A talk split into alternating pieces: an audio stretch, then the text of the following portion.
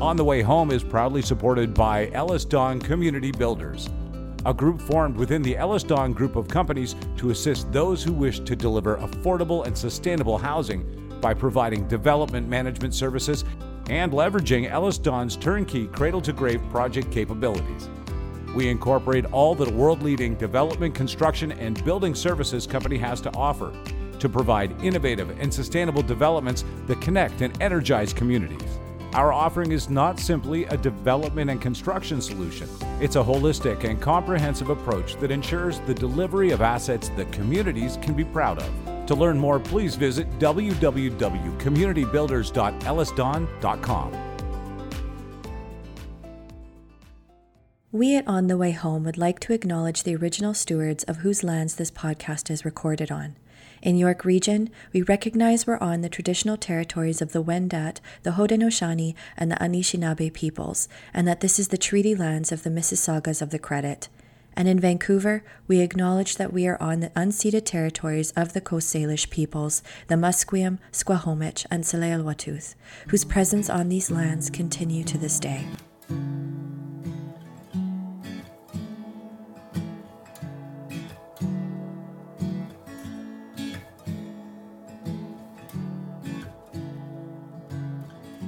Welcome to another episode of On the Way Home. It is a chilly one here in Toronto and across the country. Uh, as always, we have a great guest on today. And sadly, today, my co host, uh, Meg the Temp, or just Meg, you can call her, she is joining us in place of Stefania. But this will be Meg's last podcast as she is heading out for greener pastures. Um, Meg, how are you doing? I'm doing great today, Michael. Happy to step in uh, it's definitely bittersweet in that this will be the last podcast I am on, but I'm really excited about our guest today and, and really happy I got the chance to step in for one last recording uh, of On the Way Home. Hey, if nothing else, you know, you'll always have these podcasts are forever. I'm sure you'll be, you know, making your grandkids listen to them on whatever the latest technology is uh, in the future and saying, I was once a podcast star called Meg the Temp. Uh, Meg, what is happening at Blue Door right now? Uh, in your final week at Blue Door, what's going on? Anything special happening? We have a ton of stuff going on at Blue Door as usual. Uh, we are really preparing for our coldest night of the year event, which is um, at the end of February um, where we walk. We're actually doing it virtual this year, just in light of uh, COVID 19 and keeping everybody safe. But our team is prepping for volunteers, for promotion, for that whole walking event. Uh, there's obviously still a great need for support in the housing and homelessness sector, particularly at Blue Door.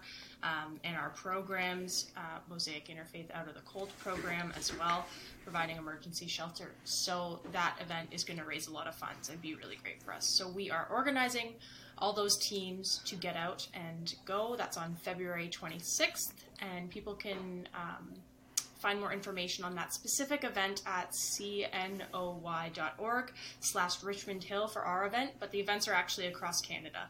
So organizations across Canada are walking. Um, so it's a great Canada-wide event for people to support those experiencing homelessness. Hey, listen, and speaking of Canada wide and national, let me tell you a little bit about our guest we have today. Uh, we have Scott MacAfee. He is the chair of the National Advisory Council on Poverty. Scott is a student of life, seeking out the new, innovative, and interesting, and connecting them to each other and existing systems. He lives and works from a strength based approach where all people have something to contribute. He spent the last 19 years with the government of New Brunswick working on poverty reduction through the Department of Social Development, Economic and Social Inclusion Corporation. Scott supported the creation and evolution of the community inclusion networks and has helped with the development of over 500 community projects. He's chaired the Omista Credit Union, Fallsbrook Center, New Brunswick Food Security Action Network, and the Fredericton Loyalist Rugby Club. He looks like a rugby player.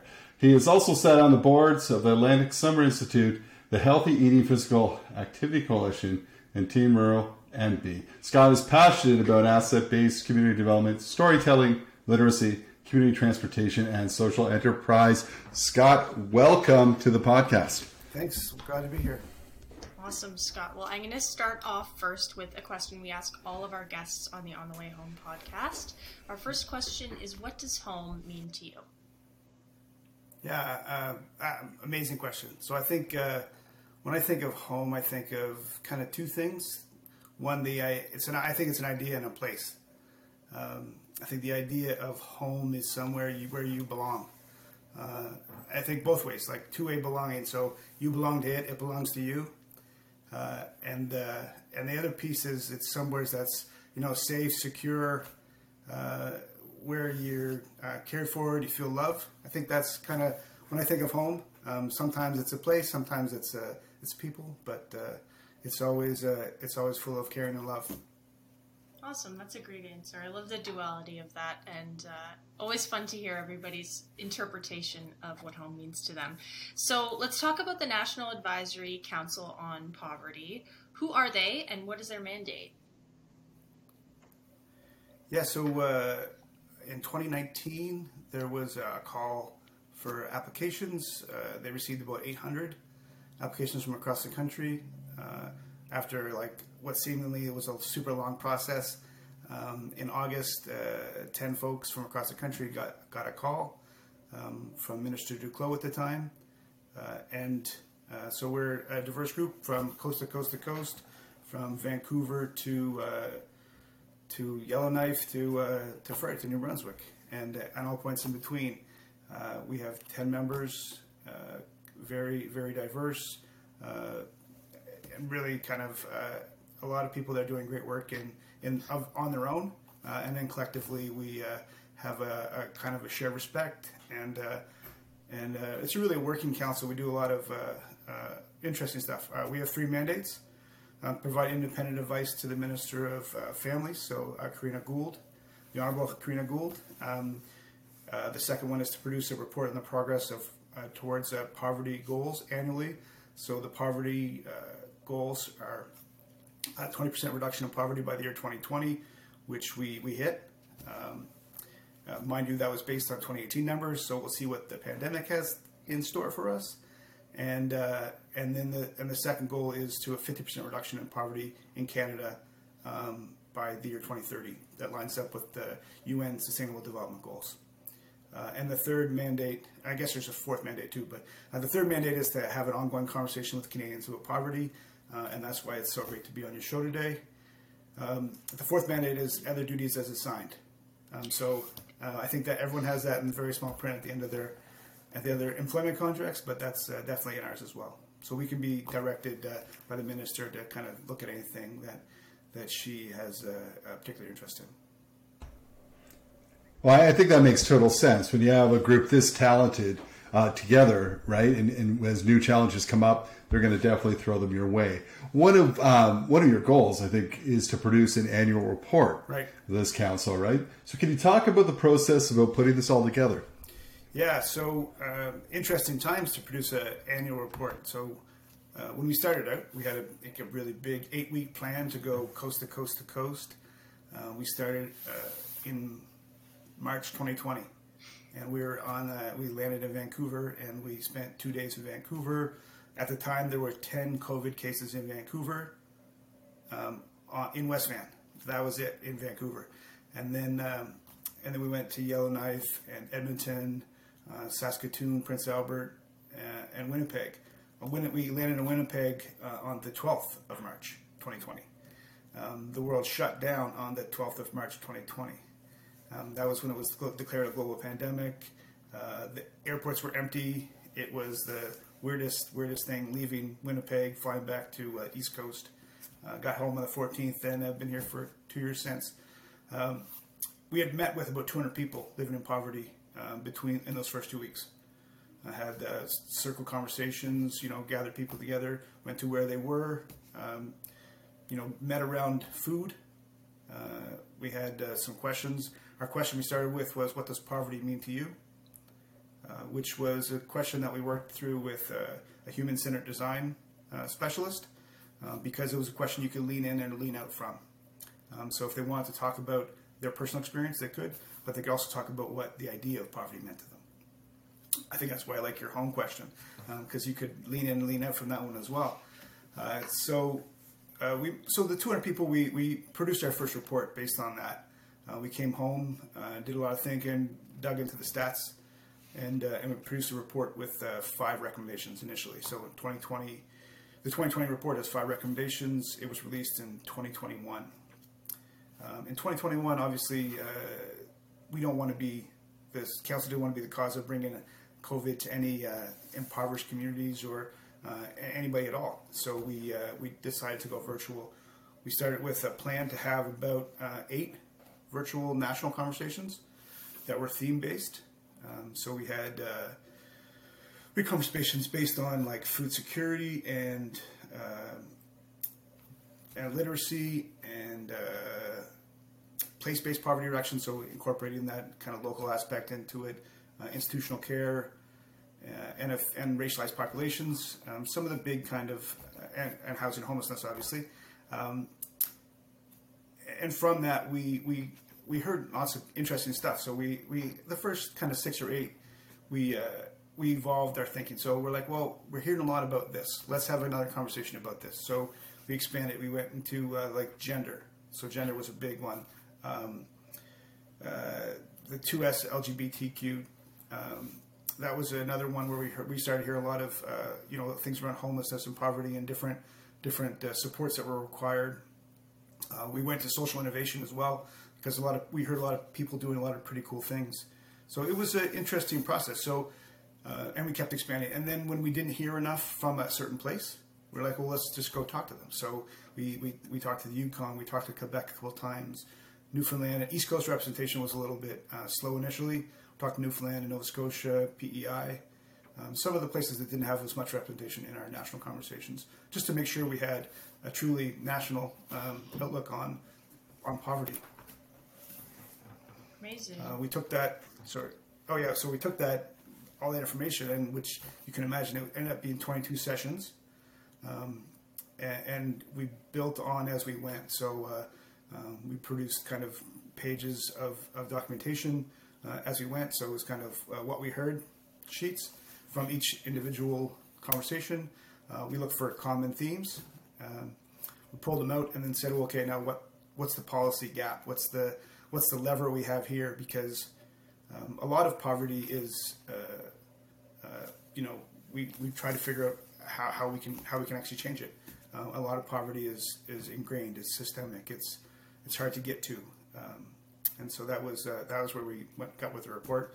It took us about five months to to put it together, and then it was it was hope it was going to be hopefully released on uh, the October seventeenth, which is the Inter- International Day of Eradication of Poverty. And then they called the federal election, um, so then everything got kind of paused, and then so our report got released mid-December uh, on a day that was really didn't have any significance at all, but it was a good day for us because it meant the report was out and we could start working on the next one. Right, amazing. Thank you, Scott, for for sharing those details. And can you maybe share with us some of the highlights or learnings in particular from the year's report? Yeah, uh, it's it's a really um, poverty is an interesting piece, and I think when we get to that question of what does poverty mean to you, um, we really got into it a bit that it was poverty's individual experience, um, and no one, no two people experience poverty in the same way. But we also learned that, uh, and we heard often that poverty was an individual experience of a systemic inequity. So it's not something they're doing particularly themselves to be in poverty um, there's a system at play that's putting them uh, at greater risk of being in poverty. Um, we heard a lot about inter- intersections. Uh, the biggest intersection of all being gender. Um, so if you're a female in Canada, the odds of you living in poverty are heightened. Um, and as soon as you start adding any, uh, you know, any risk factors or any different differences at all uh, into that mix, then your risk of poverty uh, gets exponential. So if you're uh, if you're if, if you're racialized, uh, if you uh, gender gender identity, uh, sexual identity, location, like if you're rural, if so, there's a lot of things that, that add up, and it it's pretty oppressive. disabilities, um, in, indigenous, like these these these factors really play heavily on the on the kind of your chance of living in poverty or not living in poverty. Uh, so that was interesting. Um, someone said that the someone who benefits from from poverty, and that was an inc- interesting question. That's that someone does benefit from poverty, and that many people that actually benefit from poverty um, would be unknowing of that fact. Um, the people who are, you know, who are able to get low low priced items are probably supporting poverty because they're uh, they're not paying enough for their items, and so people aren't being paid enough for their work. Um, so there's some interesting angles on it. Um, we heard a lot about home, like housing and, and food prices. Uh, housing affordability uh, was a big factor. Um, just because that people often sacrificed food for housing, uh, and in some places they couldn't even afford housing after they sacrificed all their food. But yeah, so there's it's, it was it was an interesting process, and it was really cumulative. Uh, we talked we talked about a lot of health. Uh, health seemed to weave its through way through a lot of things, and that was uh, interesting to see how that actually played a part and how uh, that health equity uh, was a you know could be a foundational piece to a more uh, prosperous society, but a, a more kind of equity based society as well. Construct, a social enterprise by Blue Door, provides high quality residential and commercial construction and property services in the Greater Toronto Area. More than a business with a heart, Construct is a real solution to preventing and ending homelessness. Through its eight week paid skills trades training program, complete with wraparound supports and on the job work experience, Construct lifts people out of poverty and into opportunity. To hire Construct for your next project or learn more about Construct's employment program, visit constructgta.ca. Well, Scott, I wouldn't say I'm shocked at some of those things. We know health, housing, poverty are all connected, um, and unfortunately are becoming more and more challenging. Um, I encourage people to take a look at this report, read through it. Scott's hitting on some of the highlights. And speaking of highlights, you mentioned earlier there were some recommendations coming out of this. These are the actions we need to take to make impact. Can you talk to us a, a little bit about those recommendations? Yeah, the so we had we broke our recommendations down into five uh, distinct areas. Um, it was the the big thing, and uh, in 2021 or 2020, we had our one of our recommendations was uh, kind of indigenous poverty and to really to move forward on some self determination stuff but obviously, with the year that uh, 2021 was um, in Indigenous Canada, with the uh, with the kind of unearthing of, of all the of the remains of all those of all the children, and the kind of that uh, systemic, I don't know, genocide of, of the generation and attempted genocide, a, te- a generation of or multiple generations of uh, Indigenous Canadians. Um, it uh, it, it was it, we, we felt that deserved a lot more recognition. So our first one was Indigenous prosperity through truth, reconciliation, and renewed relationships.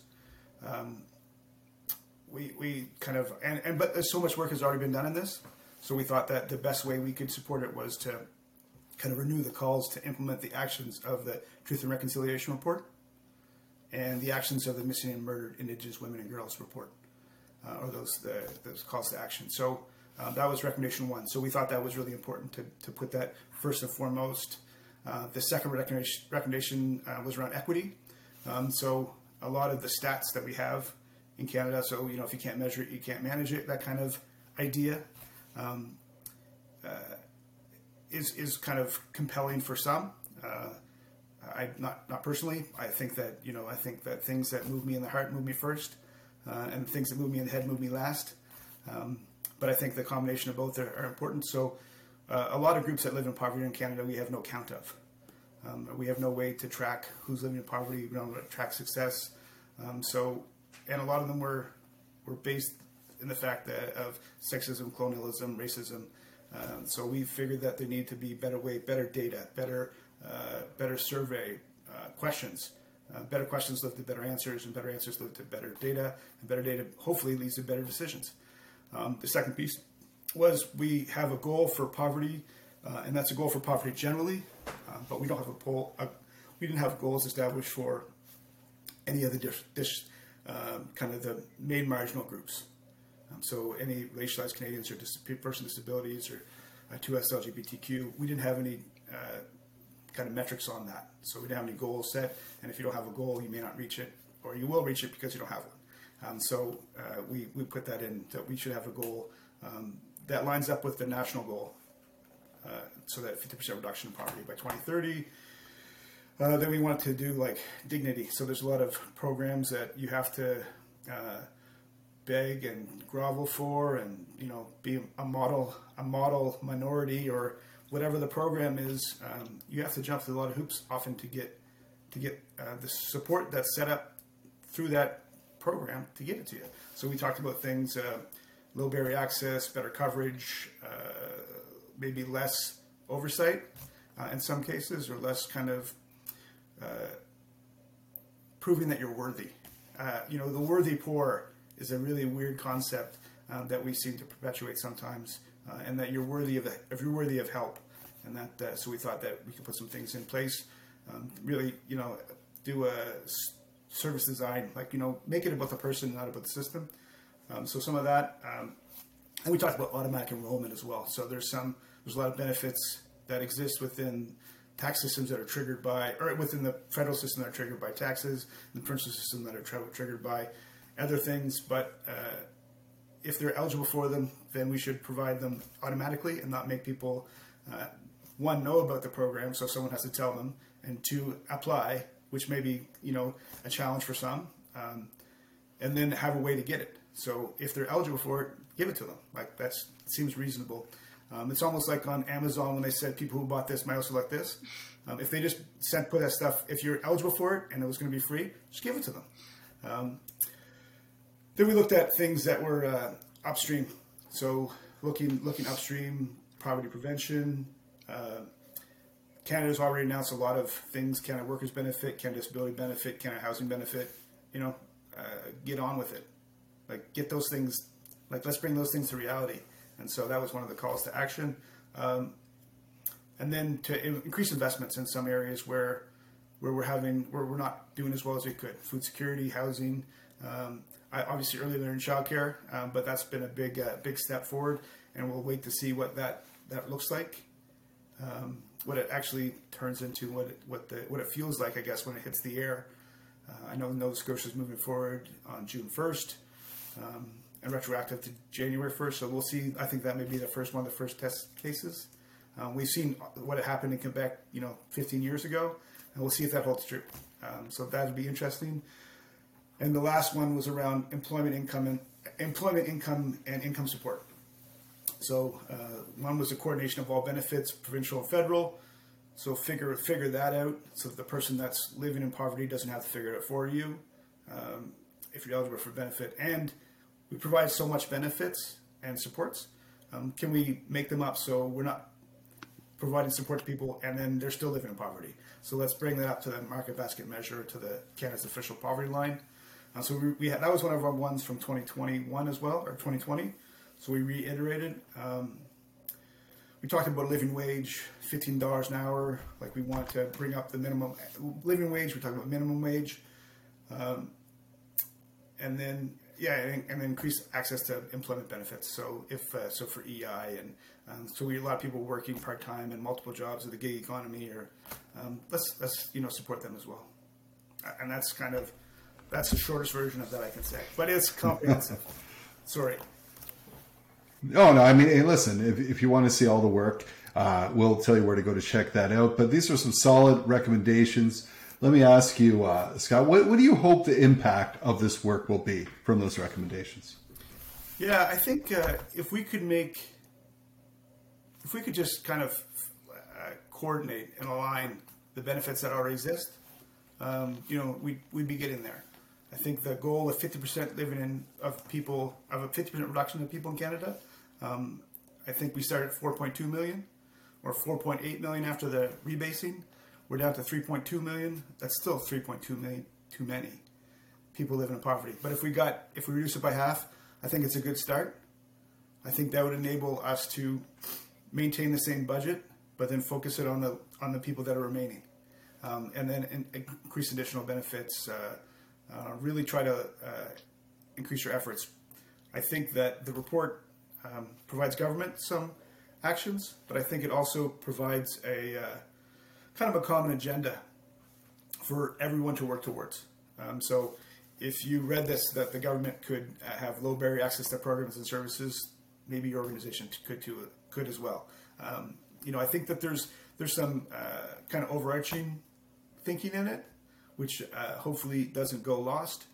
Um, but it's really a call to action. I think that poverty, uh, poverty is is ours. It's not. It doesn't belong to people living in poverty. Poverty belongs to our society. Um, and as long as there's any poverty, as long as any of us live in poverty, we all live in poverty. I love live with poverty. Um, and I think that if, as a, as you know, Canada, the idea of Canada, I suppose, is uh, I don't think it has poverty in it. Um, I don't. I'm not really willing to accept that we're all just okay with one in ten of, of our friends, neighbors, and uh, family live in poverty. And so this is kind of our effort to do something about that. Awesome. Um, and so we've talked about this report and how insightful it is and, and how useful it'll be. And you spoke to this a little bit, but can you speak to where poverty in Canada is headed kind of after this report and, and with this report in mind? Yeah, so um, I think, well, poverty. Uh, so at the end of February, the Canada Income Survey comes out, and that's the kind of the, the annual check-in. So we'll see where poverty is headed. Um, I know poverty's gotten kind of ha- has improved for all groups. It hasn't improved at the same rate for all groups. Uh, I haven't seen the numbers. I but I kind of I think, um, and that's maybe not worth anything. But I think poverty will go down again this year. Um, the great the influx of money into the economy from the federal government in response to um, the pandemic uh, has been huge. The and this this next year will measure so 2022 CIS measures 2020 income. So I think 2020 income first year of the pandemic CERB was in full effect, two thousand dollars a month. That's a lot more than a lot of people ever earned on social assistance. Um, a lot of people left social assistance to go into CERB. A lot of people took CERB and then forego their social assistance or got it clawed back or it depends on the province. Um, so I think poverty is trending down. I think that the people that are still living in poverty um, are probably living in a, in a, in, a, greater depth of poverty now. I think that poverty, uh, the number might shrink, but the people that I think that we're getting the people on the edge of that poverty line and we're helping them just above it. Um, but I'm not sure that's I'm not sure that's equity. I'm not sure that's dignity. I think that we need to get everybody from under it and put it, them above it, and then start figuring out how we can find ways for them to contribute, uh, for them once to fully participate in society. Um, and to do that this year, instead of our engagement with national conversations that were theme based, we're doing kind of cross pollination. We're looking at big, kind of overarching themes of of the future, um, like future proofing our social safety net. That'll be one of our conversations this year. So that will have food and housing and mental health and like I think, and when we start having these conversations that bring in multiple perspectives from different corners of, the, of the, our country, then we'll start to get to some place where we can uh, say, okay, well, this could really make a difference, and um, and this would change the system, uh, not only a program or a support. So I think we have to get to change in systems if we're going to get to that 50% reduction in poverty. Uh, but that's, yeah, hopefully that's where we get. Um, but we still have, you know, eight years to get there. Uh, and I, I think there's a lot of work to put in before that happens. Yeah. Yes, definitely agreed. And so, where can people go to read and share the report and learn more about your work? Yeah, so uh, we have the the report is on Canada.com or Canada.ca. I'm not, yeah, uh, I'll look up the actual uh, but yeah, so it's on the it's on the web. It's on the you can look up uh, National Advisory Council on Poverty, and it's in publications. Um, but you, can you guys share the link as well? Yeah, we can share that in the description of our uh, of this awesome. podcast for sure. And uh, and and uh, on some and most uh, and some socials. So I think it's on uh, the Minister Gould has it on her on her Twitter. Um, I know that some of the members have put it up on their socials as well. So great. Uh, now, I, have heard, I heard a rumor too that in order to be on the council, all of you were going to get the uh, recommendations tattooed on your backs. Is that true too? Uh, it's it's a rumor. Um, but I've, I've, I've also heard that it's inaccurate. Confirm nor deny? No. Confirm nor deny. You should. That should be. I mean, that to me is total buy it. Well, I think right. that- if we're gonna, Yeah, it's I hundred think percent. that- I think that the recommendations would get a lot shorter and simpler if that was the case. So, uh, no, I think that the ultimate is uh, let's let's all end poverty, and I think I could I could get behind putting that on my back. All right, all right. You heard it here. Scott has uh, made a declaration. But listen, go check out this report. Uh, National Advisory Council on Poverty. They put a lot of hard work into this. Some awesome uh, recommendations, some impactful uh, and insightful findings. Check it out. Uh, we hope to have you back every year to talk more about it and see the learnings, to see the great progress that we're making. Let's be positive. So, Scott, thanks so much to you and the council for all you do, and thanks for your time today, and thanks for sharing this work. Yeah, Michael. One more thing. Um, Sure. If you're interested in being part of these conversations that are coming up, um, reach out. Uh, you can you can find me on uh, on uh, on LinkedIn or uh, I'll I'll give you my email and you can put it in the description as well. Because I think part of it is that we um, we don't need to talk to the same people that are doing the work all the time. I think we need to have unusual suspects, and I think unusual suspects um, can build empathy in areas we don't we don't have currently access to. Um, poverty is a one in ten problem in Canada, so one in ten people live in poverty. The other nine probably don't think about it very often, but that's all the other person, the tenth person, that's all they can think of. So I don't think that that mental load is a is, is a weight that we should allow that the, the, that one one in ten person to bear on their own. So uh, if we can have the nine people start to become involved and and, uh, and understand and, and empathize around the problem, I think we can uh, we can make some strides. So if they're interested, if anybody that you're listening is interested in, in having a conversation or being part of a conversation, um, they're about, they're 90 minutes long and they're it's uh, it's it's time well spent. Thanks. Awesome. Thanks, Scott. You heard it here. Hey, if you want to get involved, be part of the solution, talk with Scott. We will get you his information. Reach out to us on on the way home. Uh, .ca and we'll have that information for you. Scott, thanks so much for your work. Thanks for joining us today. Thank you. Well, Meg the Temp, your last podcast, it was an awesome one.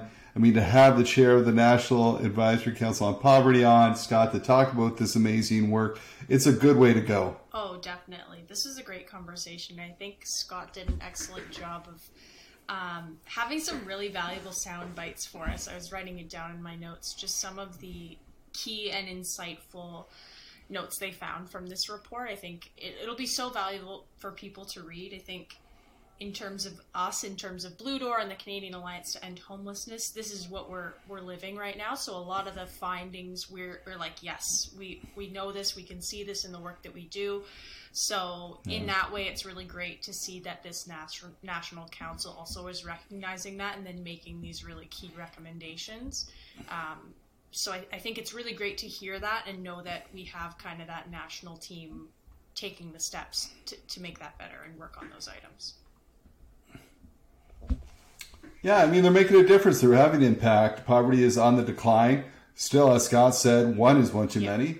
Um, but listen, a report is just a report until it actually, you know, comes into action. It just gathers dust on a shelf. Uh, you know, old way of looking at books and stuff, or online. Make you know, be part of the solution. Check this out. Share it widely. Let's push hard in a country like Canada, where poverty is absolutely prevent preventable. Uh, let's make sure we're doing just that. And 2030, wouldn't it be great? And this coincides actually with the National Housing Strategy, where chronic homelessness and homelessness uh, will be ended. That's the goal by 2030, as well as poverty. So we've got eight years to do some pretty big and miraculous things, but we can make it happen. Yes, definitely agree. Well, Meg, listen. We're wishing you here on the way home at Blue Door at the Canadian Alliance End Homelessness. We are wishing you all the best uh, as you leave us to join the Piccadilly Circus. Um, you know, now Meg is going on to a hospital foundation, which is super cool. She's going to continue to do great work there. We wish you all the best. Thank you for all the work uh, being there from the beginning when this was out of the blue onto on the way home. Uh, you do great work, and uh, you know what? There will be there won't be another Meg the Temp.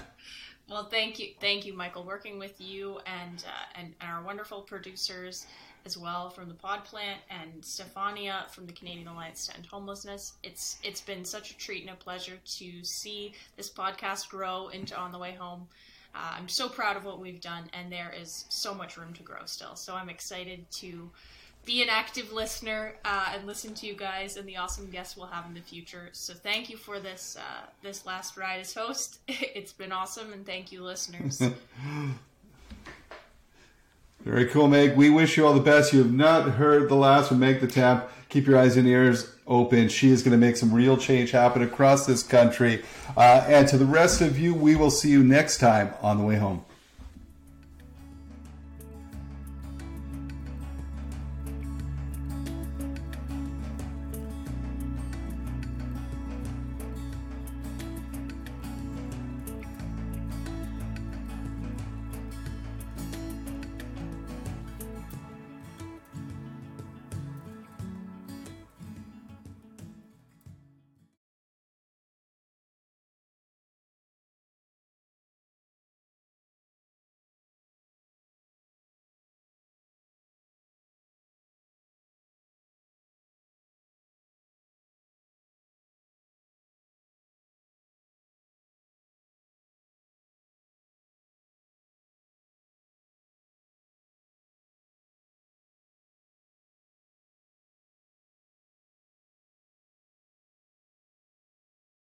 Greater Toronto website. So that is unitedwaygt.org. Uh, it's a it's a recently refreshed website, so if you haven't been there for a bit, you might notice that it looks a little bit different.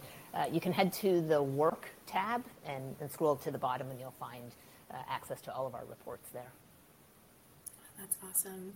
And because this report is so great, uh, I know Michael and I are both very curious what you folks are working on now that we can look forward to. Yeah, I can touch upon um, some of the work that we're hoping to do, and then I'll turn it over to Isabel. But um, I think what we're hoping to do is really mo- maintain a lot of momentum with this report to continue to do kind of engagement sessions, to do uh, some more knowledge mobilization around the contents of the report, continue to reach out to different actors to make sure that this this work kind of stays on uh, on the agenda, on the focus um, and that make we make sure that it's a part of the the housing solution in our region. So that's kind of the work that I'm going to be focused on over the next little while is just continue connecting with different individuals um, about this particular about this issue. Yeah, and then maybe I'll uh, I'll add in it's non-housing related, but we are in the midst of some case study research really aimed at harvesting innovations made by social service agencies during the pandemic. It's, it's an exciting piece of work for me and from my perspective because it really is attempting to identify some best practices relevant to other practitioners uh, across the sector. We're, we're aiming to have these ready by the spring and we'll share them widely. There's a lot of uh, learning and, and supporting of kind of, you know, what, what people reference, just like the, the modernization of the sector um, to be gleaned through, through those case studies.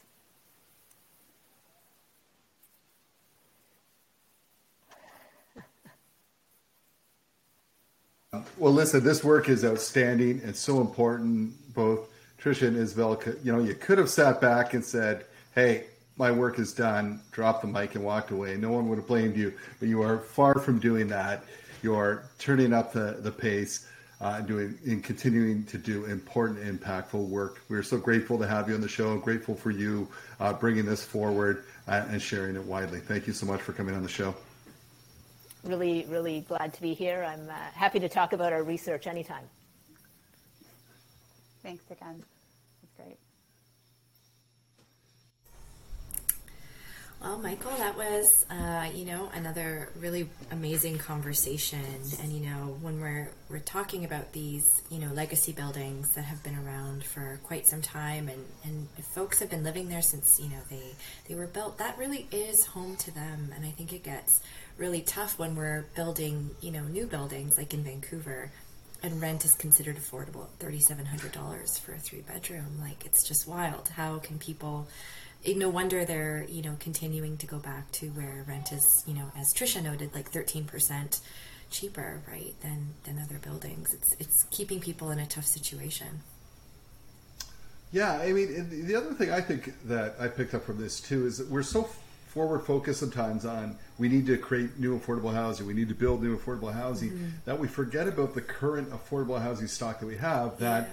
this report shows is decaying, is falling apart, is not mm-hmm. adequate anymore, and, and reinvesting in that as well. And we saw that with, say, Toronto Community Housing, where they had God, I remember it was probably billions of dollars worth of backlog repairs. So wow. if you don't pay attention to that, you're actually sliding backwards. You're not yeah. keeping up. You're not building new affordable housing because you're losing more than you're building, uh, and it's important. These towers are important. They are home for people. They are affordable or more affordable. I always got to be careful with that, but more affordable. Uh, this is important work, and let's hope that all the recommendations are picked up and acted on. Yeah, absolutely. I think we know that there's that difference between affordability and deeply affordable.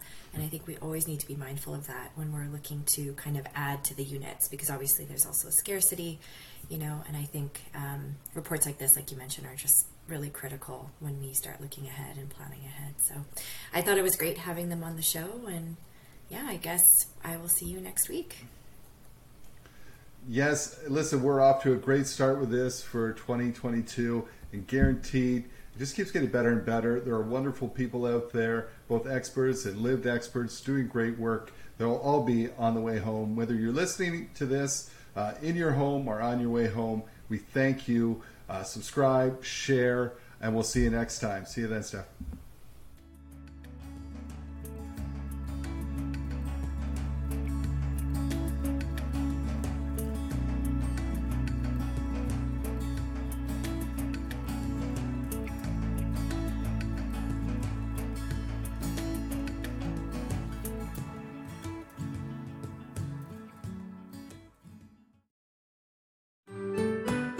I'm Andrea Askowitz. And I'm Allison Langer. And we are the hosts of Writing Class Radio, a podcast, but we are so much more. We have writing classes. So if you are looking for live online classes where you can join a community, write to a prompt, get feedback, and get better, check out all our classes at writingclassradio.com. And listen to our podcast wherever you get your podcasts and at writingclassradio.com.